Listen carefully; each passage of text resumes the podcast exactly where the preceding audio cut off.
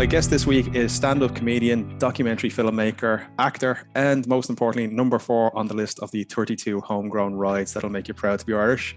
Kevin McGahern. you did your research, man. I did indeed. I'm number one in case anyone's wondering. I'd pay a lot of money to get that article written. Usually, when I get a list like these, you ask people for me, it's the kind of the shallow moment in high fidelity. You say, you know, ask people their favorite films. You kind of know who they are. It's shallow, but you do. Hmm. Looking at this list, if you put that in front of me and didn't mention you, I would not have a goddamn clue who this list is for. some of my favorites and some of the most bizarre choices I've, I've ever come up with. The first one on the list, I'm proud to say, I absolutely love. This is Jack Burton in the Pork Chop Express, and I'm talking to whoever's listening out there. There is a hidden world where ancient evil weaves a modern mystery. What's going on here? Is this some kind of magic? The darkest magic.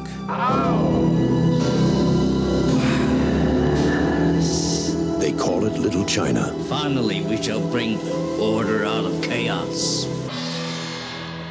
It's Big Trouble in Little China. Mm-hmm. John Carpenter and Kurt Russell. I imagine, like me, kind of of a similar age. This was, you know, the the VHS movie that was passed around back in the day. Yeah, well, I mean, I had to pick a John Carpenter film. I love John Carpenter. He's one of my favorite directors. The running it through the 80s was just phenomenal. He just grabbed that ball and just ran and started banging out film after film that are just, they're my favourites, you know? Big Trouble Little China isn't even my favourite John Carpenter film. Selecting these films, I didn't pick my top three films. Like my top film is, oh, I, I, Good, the Bad, and Ugly is an absolute epic. You know, it's just a beautiful, beautiful film that I, I live in once a year at least. Ah, no, it's more like once every six months I'd watch that film. Like, I love it so much. The other two I just think are leaner and more vicious, I kind of think as well. Good, the Bad, the Ugly is his most polished of the three of them. Like, have you seen Django, the original Django? Yeah. Yeah, the first two would, would have a it's a similar vibe. Like Django, just the sight of a man dragging a coffin is just cool. When you arrive in the town, it is the dirtiest town I've ever seen in a western. There's a good two foot of just absolute shit that people are walking around in that film, and it's it's a dirty, grimy, horrible bastard of a film, but uh, very very enjoyable. Sidetrack completely there from Big Trouble in Little China, which is well, well, he's essentially playing John Wayne in the film, so it's we can, we can kind of tie it in there. I have to say as well, John Carpenter, the best gig I've ever been to. Really, he I was one of those I got like tickets from a friend. It was in Vicar Street, and you're standing there surrounded by people wearing movie t-shirts that haven't fit them in about four or five years. and just waiting, looking at like just a keyboard on the stage, and I was like, I'm about to watch like a 70 year old man come out and play keyboards. This yeah. is going to be a fucking disaster. so he walks, well, I say walk, he strides onto the stage, grabs the mic, and says, I'm John Carpenter and I make fucking horror movies. din, din, din, din, and just starts playing the Halloween theme and the screen just illuminates behind him with the like clips of the film. And I was like, all right, okay, this is going to be fantastic. I mean, he's he's the king. He is class. As I said, this isn't even my favorite John Carpenter film, but I feel it's a film that's kind of overlooked. I'm like you. Like we had a we had a big VHS collection, and you'd go into charity shops and you'd buy videos for fifty cents, and you'd see. I used to watch this film a lot, and my mates used to watch it a lot. I found out Netflix. We're all kind of watching the same films, you don't get, get my 70s or 80s movies on Netflix anymore. That's kind of why I want to talk about this one, is just that if you haven't seen it, it is a sight to behold. It's a fantasy, martial arts, action comedy with little elements of horror in there thrown in as well. You're quite good at explaining plots of films. Do you want to give the lowdown? How Carpenter described it is it's essentially a film about a man, Jack Burton, who thinks he's the leading man, but he's actually the sidekick. Yeah. He's just this inexplicably confident moron it's it's very similar to the Green Hornet, where you know mm. Wang Chi in the background is actually doing everything else, and he's knocking himself out before the fight. I would say it's a metaphor for American foreign policy. like you know the way you ask any American who won World War II, they'll they'll say you know America saved the world's ass. But like in terms of body count, Russia lost way more soldiers and fought for way longer. Americans just sort of arrived in at the end of the fight and uh, laid in a few boots and then celebrated. And that's Kurt Russell in this movie. He does absolutely nothing. like no, he he just walks around. Like I remember, I wrote down like one line. he just arrives into a room full of people, and he goes, "All right, everybody, relax. I'm here," and that's his his kind of attitude. He's utterly useless He doesn't affect the plot in any way. He just sort of is standing beside people who are kicking ass. Like a lot of the time during the big fights, he's either unconscious. it's like it's a bit where like everyone's gonna everyone's about to kick some ass, and he shoots the ceiling, and some rocks hit him in the head, and he's knocked out for the majority of the fight. while there's eh, these amazingly choreographed kung fu fights in the background. I remember seeing one of those video essays on YouTube where it's like if you take him out of the film, nothing changes. nothing changes at all. Like, but yeah, he's he's America. He arrives into a fight, into a, a foreign conflict, no knowledge of the culture, no knowledge of the language, and just starts uh, shooting, shooting randomly. and if you look at like the start of the movie, they're like, "Tell me the story of Jack Burton," and they talk about him like he's the greatest hero that's ever lived, and he does fucking nothing. I just love it. It also has one of my favorite visual gags of all time, where he walks in and he's like, "We're, we're going to go undercover. We're going to infiltrate, you know, the bad guys' headquarters." Yeah, and he walks in carrying a telephone and says, "I'm from the phone company," and just waves it around and walks straight by the desk as if that passes for ID. Yeah, it somehow works. So yeah, he somehow does this. Uh, ah, yeah, phone company guy here. Got a, some split wires just through here. Is it? See you later. Bye. yeah. Then twenty minutes later, got that sorted. Cheers, lads. Good luck. But uh, he's he's a wanker. He's such an arsehole. Like uh, at the start of the film, we meet him. He's driving a truck uh, delivering pigs to Chinatown called the Pork Chop Express. it's raining, and he's wearing sunglasses at night eating a big sandwich, talking into a CB, talking absolute shit. Just sort of stories, philosophy he has, and like there's no indication that anybody listening to him whatsoever. But uh, yeah, he's definitely doing a kind of a John Wayne impression. Because in Escape from New York, he's doing a Clint Eastwood, and he's a lot more of an effective action hero in that. In this, he's John Wayne, and John Wayne he played a lot of soldiers, he played a lot of cowboys. John Wayne never went to war, you know. Mm. John Wayne stayed home during every major conflict, but is regarded as the hero who saved America a million times, you know. We can't say anything about John Wayne in this house. Oh, really? the big fat fucker. Yeah, for Andy, Andy, Andy's got a picture of John Wayne in Not his mine, office. I need to point out, by the way. But yeah, uh, you mentioned Clint Eastwood. He was actually offered this and Jack Nicholson. Can you just imagine Clint Eastwood's talking about, you know, an eight foot tall maniac grabbing your friend's head and saying, Yes, the check's in the mail. it's a completely different film. The check is in the mail. like Carpenter is brilliant at Carpenter. He he understands comedy and he understands horror. I remember reading once somebody said this is the best Mortal Kombat film that's ever been made because the three samurais they're straight out of like Shogun Assassin. They've got those big kind of massive straw bucket hats. They've each got like a weird little weapon. One of them has like a back scratcher as a, as a weapon. the other one has like a spinning set of knife and forks on his hands. It's weird you said Mortal Kombat. He is actually the guys who said he is the the basis for Shang Tsung in the game. Well, there you go. Lo Pan, the main villain, is terrifying. Lo Pan's like healthy makeup and then his old man makeup uh, is just amazing. Like Carpenter, I think was fortunate enough to arrive at a time just before CGI really took off, where practical effects were at its peak. Hmm. Like there was amazing advances brought forward of practical effects in the eighties, where everything was done practically. You had puppets, you had robotics, and all of his films. Like obviously, The Thing is the big one where the effects are just ridiculously good. I don't think they've Yeah. ever been matched. Once Carpenter got into the nineties, he just sort of dipped off a bit. I haven't like there's a lot of his nineties films I haven't even seen. Like I haven't seen Vampires.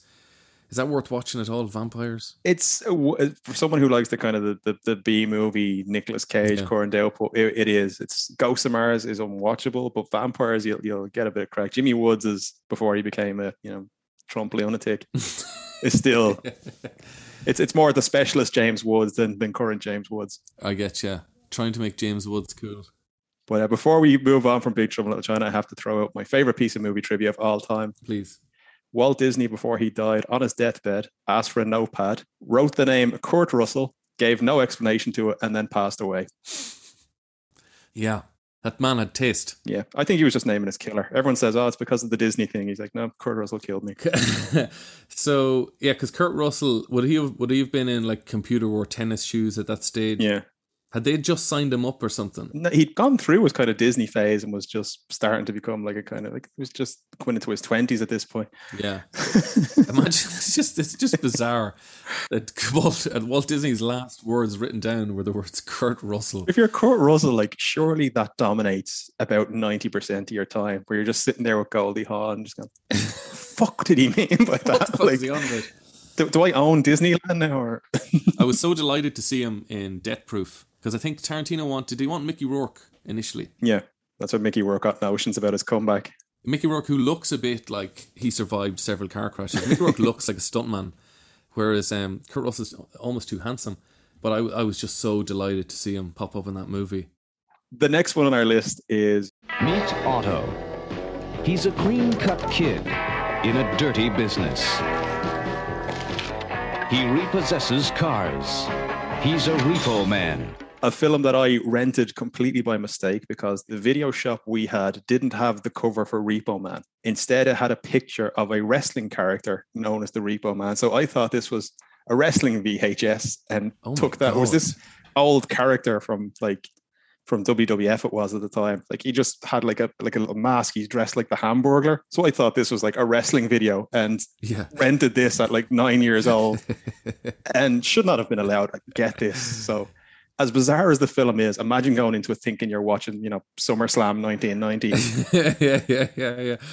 Repo Man is another. Um, a lot of these are sort of videos we used to just watch over and over again. Repo Man, it's it's 1984. It's science fiction comedy, I suppose, black comedy, written and directed by Alex Cox. I, I kind of nearly go so far as to say it's his only good film. yeah, I think that's fair. I haven't really enjoyed his other films. Uh, it's his debut. Uh, it stars Harry Dean Stanton and Emilio Estevez. And it's about a young punk who gets a job as a repo man, taking cars from people who don't pay their bills. It has it has musician humor. It was produced by, do you know, um, Michael Nesmith The from the Monkees. Michael Nesmith from the Monkees was the tall lad from the Monkees who wore the beanie hat. He's a great musician. You should check out his his solo albums are brilliant. They're kind of folky country, but he has a great sense of humor. And I've noticed just from hanging around with musicians, musicians have a very specific type of humor and they're different from comedians because comedians have studied comedy, you know? Comedians have watched every fucking comedy film, they've watched every comedy special. Musicians are just funny and they're untainted by the history of comedy. And this film has the humor of a musician, if that makes any fucking sense at all. Alex Cox is a big, he's obviously a big fan of punk. There's like punk just runs through this film. It has an amazing soundtrack. We used to have the soundtrack on a cassette tape and we'd head around listening to it. On the soundtrack, you've got fucking Iggy Pop, Suicidal Tendencies, Black Flag, Circle Jerks. Um, there's a lovely uh, uh, song on the soundtrack. Do you remember the bit in the film where it's the cool black dude? He's straight out of like a black exploitation. He's a, basically a cheap shaft, Yeah. and he's one- he's one of the repo men, and uh, he's he's driving around with him, and he just gives this amazing speech. Is his name fucking Juicy Bananas? I'm looking at the fucking soundtrack here. The track is called Bad Man. Its performer says here's Juicy Bananas. And he just he just gives this monologue of his belief system. Coming from anyone else, it would sound like he's full of shit. But because he's a cool black exploitation dude, it's just the coolest fucking speech ever. I walk into someone's place of work, they shit scared. They know I'm not a cop. Think I come to kill them, and I would. I'll kill anybody who crosses me. You know what I mean? But you said that everybody has their own little code and that, and his I think is the only one that he doesn't break. Like Harry Dean Stanton gives, you know, Emilio Estevez, you know, hey kid, here's the the rules, and then proceeds to break every single one of them within the next five minutes. yeah, yeah, yeah. And Harry Dean Stanton is one of those who has looked 900 years old his entire life. yeah. Like when he he passed away a couple of years ago, and I was waiting for to see his age to be like 33 or something. yeah, you watch him in like an old, some old western, like it's his first film, and he looks about as bad as he does in 1984. Uh, coolest dude. I'll, you'd struggle to find a bad Harry Dean Stanton film. Um, but yeah, so the film is about um, Emilio Estevez is a punk, gets a job. Harry Dean Stanton gives him a job, repossessing cars. And they talk about Repo Men like they're like Jedi's or something, like the code of the Repo Man. There's uh, three or four Repo Men, and he sort of hangs out with each of them, and they all teach him different things. While there's a sort of a MacGuffin, this Chevy with this mysterious green light in the boot of the car. And when you open up the boot, it basically turns, turns you into a skeleton, and all that's left of you is your boots. And this car is sort of running around. There's some sort of extraterrestrial bullshit tied up to it. It's just a lot of fun. It's a lot of fun, and it's a weird little film. And there's none of that. Like, if you missed the thing at the start, the whole thing at the start, he gets pulled over. This guy with sunglasses with one lens out gets pulled over by a cop. He opens the boot. The guy gets completely, you know, eviscerated, and it's just his smoking boots left in the desert. Hmm. And then it's not mentioned again for about an hour until one of the girls turns around to Emilio Estevez with like a copy of what is very clearly condoms full of water, saying, "Oh yes, look, look at these aliens. You know, they're trying to keep these hidden." You're like, "What the fuck does this have to showing up from?" Yeah, yeah. And the the car at the end. Not to spoil anything, but like Bob from Batman. Bob from Batman. Yeah, Oh, Bob. Yeah, yeah. I'm gonna need a minute, boys. You're my my number one guy. That guy. yeah. Yeah. That's the, the guy at the end of the film, which is like supposed to be like a spaceship car, but it's very clearly a car they have just painted white yeah. and then lifted up on the, the most unstable strings you've ever seen in your life, where you can see Bob kind of panicking in the car, going, This is going to fall. Yeah. It, it- it's like two different films. They went, Look, we can't finish this one, we can't finish this one, just mash them together and see what works. yeah, it's almost like the end of Grease. For no reason, the car just drives off into space. I had like three VHS tapes for years growing up, like Ghostbusters, Big Trouble in Little China, and Manhunter. Oh, wow. But Manhunter, the first five minutes is an Alex. It's Alex Cox introducing the film. So just this like Oh, so it he was like on on Moviedrome. from uh, Moviedrome. Yeah, yeah. So he's just stuck in my head as that. It was like you know you, you'd go around to your auntie's house or whoever, and it just I had one of these three VHS tapes and just be like. Put this in a, a tape machine somewhere, and I will leave you alone for two hours. yeah. I loved Emilio Estevez's gang. Yeah. It's like this trio, and they're they're straight out of a cartoon. There's a dude, a chick, and then like the stupid guy. It's mm. always like the good one, both. they talk in like movie cliches. Like there's, there's one line where they're like, "Come on, let's get out of here. Let's go do some crimes." I love when they show up as well. They just sort of come in and out of the film and don't really do anything. It's just a lot of fun, as you said. Just a weird film. You Did you ever watch Repo Chick, the sequel? no. Apparently, he just, you know, without getting the rights to anything, just made a film in 2009 called Repo Chick, which is supposed to be a sequel. No way. In 2009. And Universal turned around and just went, "No, you you can't do this. You don't own the rights to any of this." And he's like, um, "Okay, it's not actually a sequel. Then didn't change anything about the film, not even the title." And they went, "All right, not fair enough." Then. So yeah, Repo Man, check it out. It's got 98% approval. Rotten Tomatoes, if that means anything to you. I was shocked when I saw that as well. Something which doesn't have 98% approval rating on Rotten Tomatoes is A few years ago, a tornado hit this place. It killed people left and right. Houses were split open, and you could see necklaces hanging from branches of trees. I, I hadn't even heard of this film until you said it. And when I looked it up, the first thing I saw was a review that called it the cinematic equivalent of scab picking. Anyone with a faint heart or weak stomach should stay miles away from it. Pretty accurate. Not going to argue with that. The film is Gummo, Mm-hmm. and this is where I would normally say, oh, it's, it's about this, that, or the other. I couldn't tell you what it's fucking about, so I will leave that to you to tell me what in the name of God this was supposed to be. Gummo is it's a portrait of just a fucked town. It was hit by a tornado years ago and they just never fully recovered. And it seems to be a town just filled with kids. There seems to be very little adult supervision in the whole film. There's no real narrative. You just sort of spend time with various characters, mostly very odd white trash kind of characters. And it's just yeah, it's just a portrait of just these sort of freakish white trash characters uh, as they spend their days.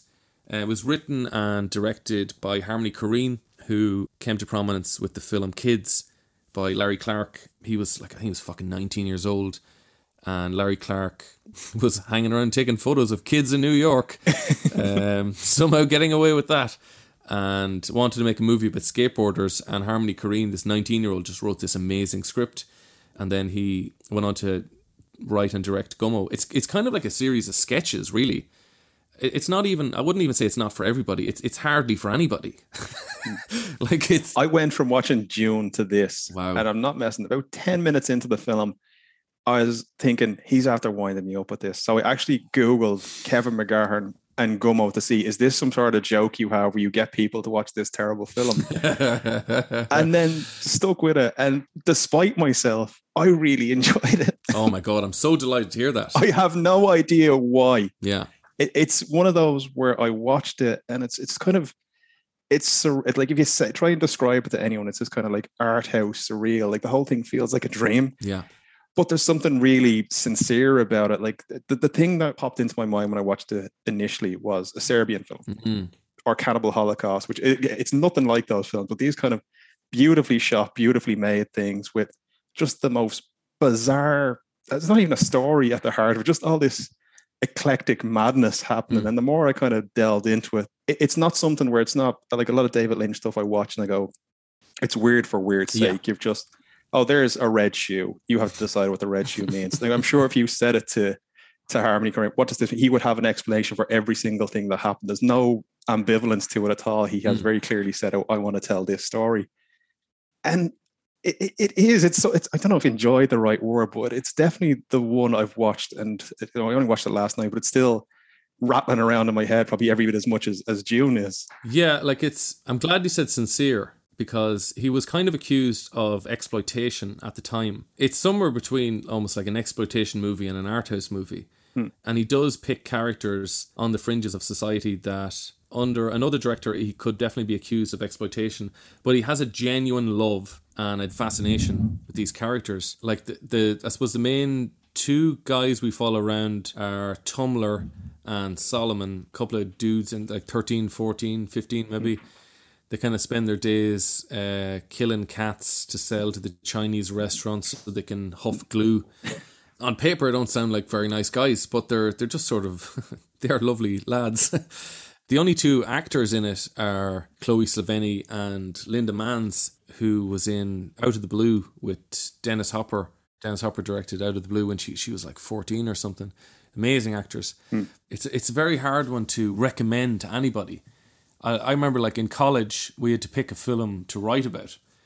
I picked Gummo, and within ten minutes, like the two main characters are like killing a cat. Now it's, it's not actual hmm. fucking cannibal holocaust shit. Like it was a fake cat, but my lecturer hmm. just stood up and just left the room and didn't come in for the for the rest of the film. But again, that's part of it there where you actually like, and again, I had looked that up after. I was like, they didn't actually really kill the cats, Yeah. did they? And then it, you, you see him getting interviewed, and he's like, apparently he's involved in like, you know, animal rights activists Yeah. and all this. It's just like it, it says a lot that I thought it was real watching it. Whereas if you saw a lot of these types, you know, art house movies, you're like, this is clearly fake. This is you trying to get a reaction from people.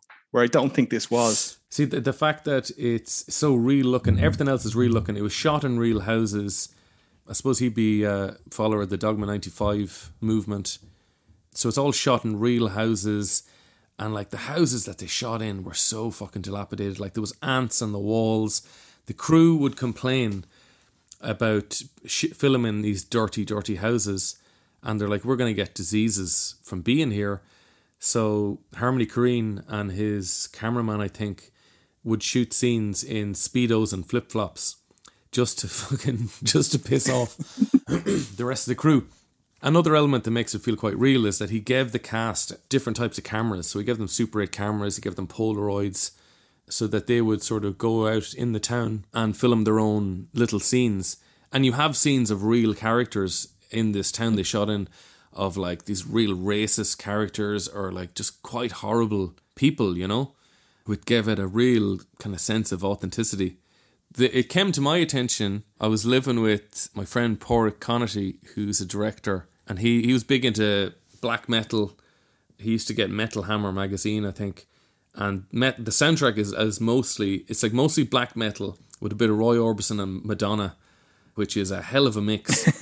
and all the metal magazines were plugging the film. They were like, "You have to check out this film. It's got an amazing metal soundtrack." And so he he learned about it through metal magazines, hmm. and then we found it on VHS. You can't even get it on DVD. I had to send to France, I think, for it.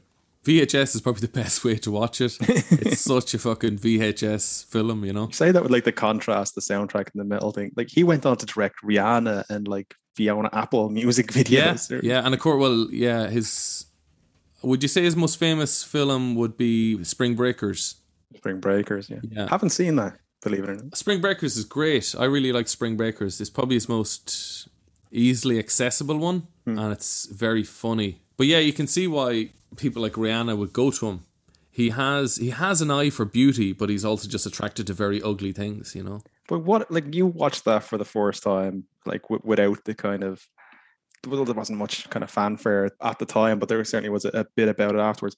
You're watching that for the first time. What is it like? Would you enjoy the film? Do you think? I respect what they've made because I know obviously you've made your own documentaries, you've written your own uh, TV series as well. Do you look at it from that side, or do you just enjoy it as a, oh, this is a, a mad experience? I find it very funny. Uh, I find it very beautiful. So, yeah, sometimes obscenity. I suppose I, I find obscene things very funny. I find myself laughing a lot. Like I've recommended it to like maybe four people in my life. One of them was when we were shooting Hardy Bucks. I kept trying to get the Hardy Bucks lads to watch Gummo because I was like, "There's a connection here. We should was like we should be making we should make Hardy Bucks look like Gummo, basically." And nobody watched it apart from the Viper. um, the other person I got to watch was, do you know Peter McGann? He does a character Liam Nugent. Yes, I do. Uh, he's quite a dark uh, comedian with a quite a dark sense of humor. He really enjoyed it as well. But yeah, what do I enjoy about it? I think it's beautiful and it's funny and it's it's just very different. It's incredibly different. And plus, I like heavy metal. Like you see people like Gus Van Sant absolutely loves it as well. Yeah, Her- well, Herzog, he, he became friends with Herzog after Herzog watched Gummo, I think. Herzog's review where he said there was a piece of bacon on the wall during the bathtub scene that made him burst into tears. And you're like, that's just There's a, yeah, there's a scene where like Solomon is getting a bath and the water is brown. And um, his mother gives him this big old dirty plate of spaghetti bolognese. And then these two little black kids in like suits arrive and they're selling candy bars for some charity. And uh, she buys two candy bars and he eats the candy bar in the middle of the dinner and drops it in the water and continues eating it. And there's a strip of bacon glued to the wall behind him for some reason. And fucking Herzog saw that and just started blubbering like a baby for some fucking mad reason. There's also the whole Christ analogy as well. Are you familiar with that? No. Where the bunny boy is supposed to be Jesus Christ. Oh, the bunny boy.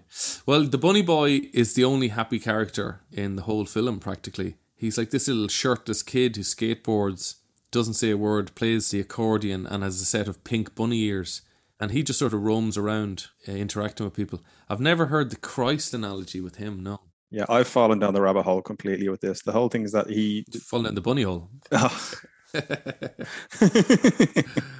yeah, apparently the whole thing is that he's like an allegory for Jesus Christ, and then in the scene, like he gets killed in the film and then gets resurrected, and he's wearing the bunny outfit, which is of course you know, symbolism of Easter. So it's I don't know how true or false this is, but it's it's one of those, you know.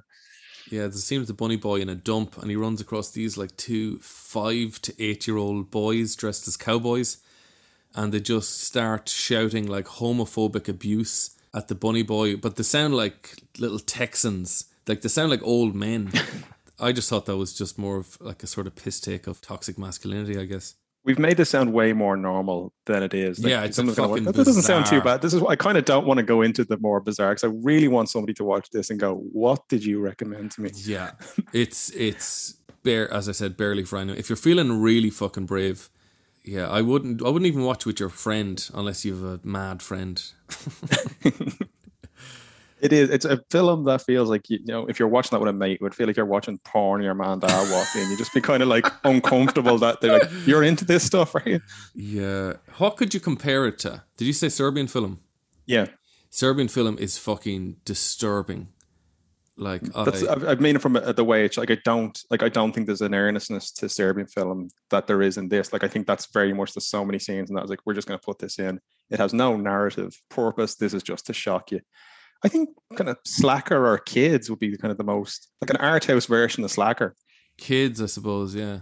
Like I'm, I'm seeing here in the Wikipedia page, the film explores a broad range of issues, including drug abuse, violence, homicide, vandalism, mental illness, poverty, profanity, homophobia, sexual abuse, sexism, suicide, grief, prostitution, and animal cruelty. Like it covers a lot of very unpleasant things. It's like Trailer Park Boys if David Lynch directed it. Yeah, that's very good. That's fucking very good. You can see why I tried to get the Hardy Bucks lads to watch it. I can only imagine the guy going to RTE with Gummo and saying, "Here, this is we want to make this. this is what we want to make." but in Swinford, Mayo. Who is Aidan Gillen going to play in it, boys? And finally, the last film on our list couldn't be more different, as mainstream probably as, as it gets in, in the Kevin McGahern world. So, Rick, uh, explain to the audience exactly what it is a stunt double does. Actors are required to do a, a lot of dangerous stuff. Cliff here is meant to help carry the load. Is that uh, how you describe your job, Cliff? What, carrying his load? Yeah, it's about right. It's Once Upon a Time in Hollywood. Yeah. I'm one of those annoying lads who just love everything Tarantino does. I think we've had arguments before over Death Proof, or maybe just in my head, we've had arguments over Death Proof. I fucking love Death Proof. I think it does exactly what it set out to do. But yeah, once upon a time in Hollywood, I, I saw that and I just I can't stop watching it. Like I'd have that film just on telly on the background, just on repeat. It's a film I want to live in. I feel like he does a really good job. Like this, there's very little in by way of plot. It's a hangout movie. It's like you know, Dazed and Confused or something, where you're just hanging out with these incredibly magnetic characters for Jesus, nearly fucking three hours and I wanted it to go on forever. I want to I want to just watch footage of Brad Pitt driving around 1969 Hollywood. What was your what was your initial reaction to it? It's one of the ones I wish I could go back and do the review of again because when I came out of it, I didn't like. I gave it four out of five initially. I didn't like the end of it because I thought he was just mm. retreading Inglourious Basterds. Yeah, but like you said, my favorite moments is just them hanging out, and it's it's kind of the, the hmm. director mm. equivalent of spinning the ball on your finger. It's just like, look what I look how I can just keep your attention by doing this apparently like simple thing that no one else can do as good mm. as hmm. him. And I know there's the whole cancel culture thing with him now, but he is an actual genius. Like he is on my Mount Rushmore directors. Like there's what was the cancel culture thing? it's just he's you know this treatment of women in films, you know the weird fuff fetish, the whole thing with Uma Thurman on the set of uh, Kill Bill as well. He's he created one of the greatest female characters ever. I would say two, played by the same woman. Yeah, played by the same woman. He's created two, or possibly three actually. I'd say Jackie Brown as well. A fucking Jackie Brown. Jesus Christ! Like Jackie Brown is one of the greatest, coolest fucking women I've ever seen in a film. Uh, I don't buy that shit at all. Like, I mean, you watch something like Reservoir Dogs, especially like when a character drops the N word for no reason. Hmm. You're kind of like, oh, God, I kind of wish that wasn't in this yeah. film that I love so much. but at the same time, those characters are scumbags, and yeah. scumbags talk like that, you know. But here's my theory. I've given, I've, I've said this to you before. Here's my theory for Once Upon a Time in Hollywood. Once Upon a Time in Hollywood is Tarantino telling our generation that we are a bunch of whinging assholes and he is class. And everyone, everyone from the 1990s, his generation, are fucking awesome. And us woke kids are a bunch of whinging babies. And let me explain. So, the two main characters are basically cowboys. They're old white representatives of the old Hollywood. And the Manson family, the villains, are all played by kids of 90s actors. You've got uh, Bruce Willis's kid, Rumer. You've got Andie MacDowell's kid, Kevin uh, Smith's kid.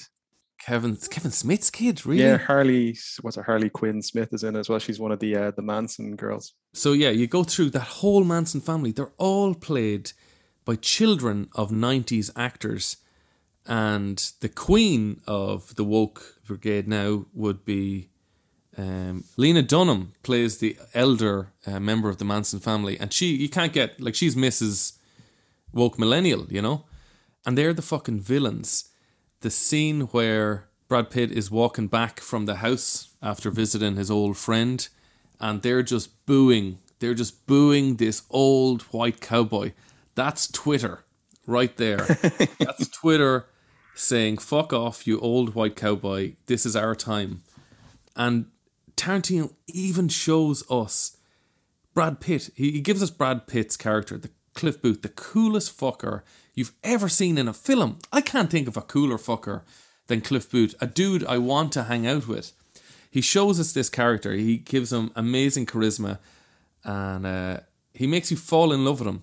And then he shows us him killing his wife. And still, as an audience member, you go, I still fucking like the Yeah. guy.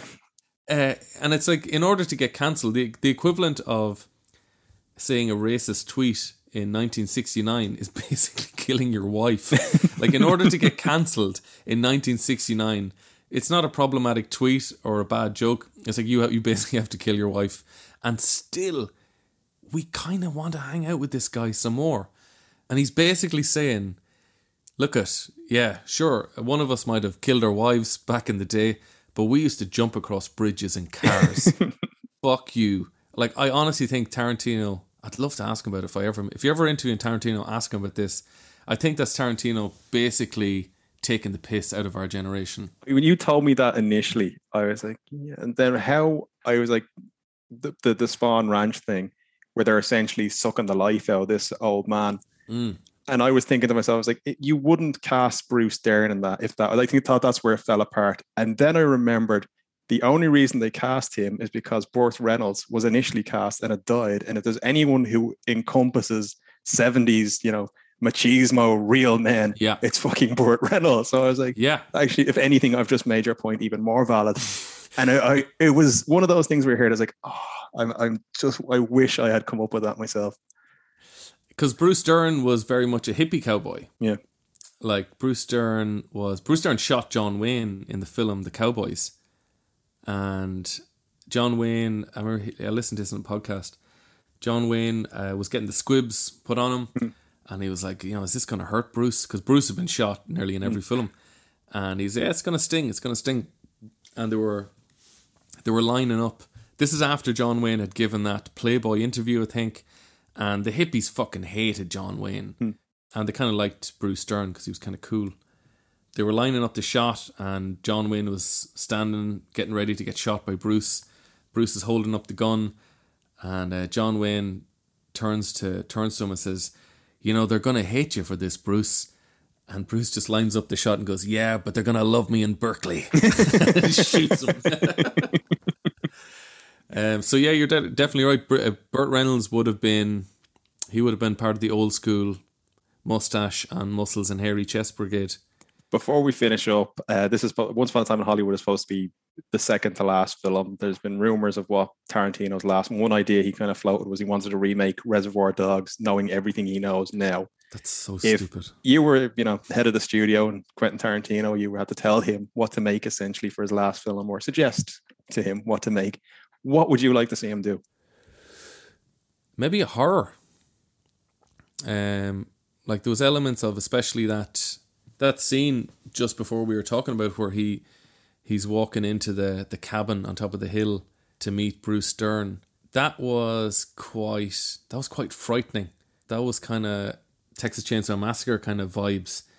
And I like he can obviously do tension very well, so I'd like to see him I guess try and do a horror. A horror comedy. I'd love to see a horror comedy from Tarantino. But it's not a good swan song. No. It's not something that he's going to go out. That's something he makes like halfway through his career. So I don't know. I don't want the job. Ask him whatever he wants to do himself. I'd love to see him do like a kind of a, a serial kill, like something like Seven by Quentin Tarantino. I would, or Zodiac, kind of more to the more atmosphere like that. I'd love to see his version of that. Yeah, yeah, I could get behind that. I don't know. I suppose what has he not done? He hasn't done a sci-fi. Again, there's that rumor of him doing Star Trek or. But I don't know if I want to see him do a pre-existing one, and then part of me is like, I want to only see him do like a comic book movie or a Star Trek. I'd love to see what does a Quentin Tarantino, you know, motherfuckers in space look like. it is um it is annoying that he's given us this 10 picture rule thing because it's like you know if you have one last if you've one record to listen to for the rest of your life what's it going to be I just I'd like if he just kept on making films. And if there's one actor you'd like to see get a Tarantino renaissance, who would you go for? Uh, well, I'm a big Nicolas Cage fan. I like I used to say Kurt Russell because I loved Kurt Russell and he hadn't done much, but then he gave him Death Proof and a cameo on the last one. Um, I'd like to see Aidan Gillen and Nicolas Cage do playing a pair of brothers, uh, insane brothers on a crime spree or something. I think I think Aidan Gillen is our Nicolas Cage. He just makes such odd choices with his performance that I am fucking fascinated by him. That is a great comparison. I could have had that when he came back to Game of Thrones with a really thick Dublin accent and was never addressed during the show. yeah, he's a troll. He's a total troll. I just I just got the impression he's in on it. Yeah, hundred percent. I'd love to see uh, Nicolas Cage would have been my pick, but I would love to see Quentin Tarantino with Steve Martin and Eddie Murphy. Jesus, that's that's an odd one now. The only reason I'm, picking Steve Martin because he was in a film years ago by David Mamet, the guy who wrote um, the Glengarry Glen Ross, Yeah. called The Spanish Prisoner, where he played a con man, and it was like one of the, the few serious roles I've seen him do. And he is an evil bastard in it. He is absolutely fantastic. Like, and the first few minutes are like Steve Martin, and then he, he makes you believe in this. Like, and you're just like, oh, this is like it's like when you saw Adam Sandler do Punch Drunk Love or something. You're like, oh, there's a whole well of this that we haven't, we've never explored, and we never Yeah. have. Like, we've never had, you know, he's never had his, his Punch Drunk Love or Uncut Gems or whatever you want to go through. I think I think comedians are um, they've got a dark reservoir in them. Um, most of them, like Martin Short, Martin Short uh, doesn't, but like the likes of Steve Martin or Steve Coogan or obviously Robin Williams, you can always tell who has the bit of darkness in them. You know, actually, what film I really wished I picked was Clifford by Martin Short. I think that's criminally, criminally underrated. One of the funniest fucking films. That is my nickname, unfortunately. my missus calls me Clifford really? Yeah. After the dog or after Martin Short? after the fucking cycle. the laugh didn't Um, help me there. yeah, if you haven't seen Clifford, it's I, I I was on holidays with my family, kind of my in laws, and we had to pick a film, and I tentatively picked Clifford. And you know when you're picking a film that nobody's seen before, and you're absolutely shitting yourself that they're going to hate it, and they absolutely loved it. Martin Short is like a 43 year old man pretending to be a 12 year old boy, and Charles Grodin is his uncle, who plays it really fucking straight, hmm. and it is it is so funny. Go see Clifford. Charles Grodin is one of those underrated, like straight men. He just has that Yeah. face of exacerbation of what the fuck are you doing now? Yeah, and a great. He's he's so into the scene. You, you can tell when he's improvising uh, with Martin Short, uh, and he's so close to just punching this child in the face. like you can go from like a, Saint Bernard to you know Martin Short and still have that same level of you know, chaotic fuck offness in his face. I'm gonna put this fucker down, regarding of the- regardless of the species. Big Trouble in Little China, Repo Man, Gummo, and Once Upon a Time in Hollywood. Uh, interesting, eclectic, and never dull list. Kevin McGahern, thank you so much for joining me today. Thank you, Andrew.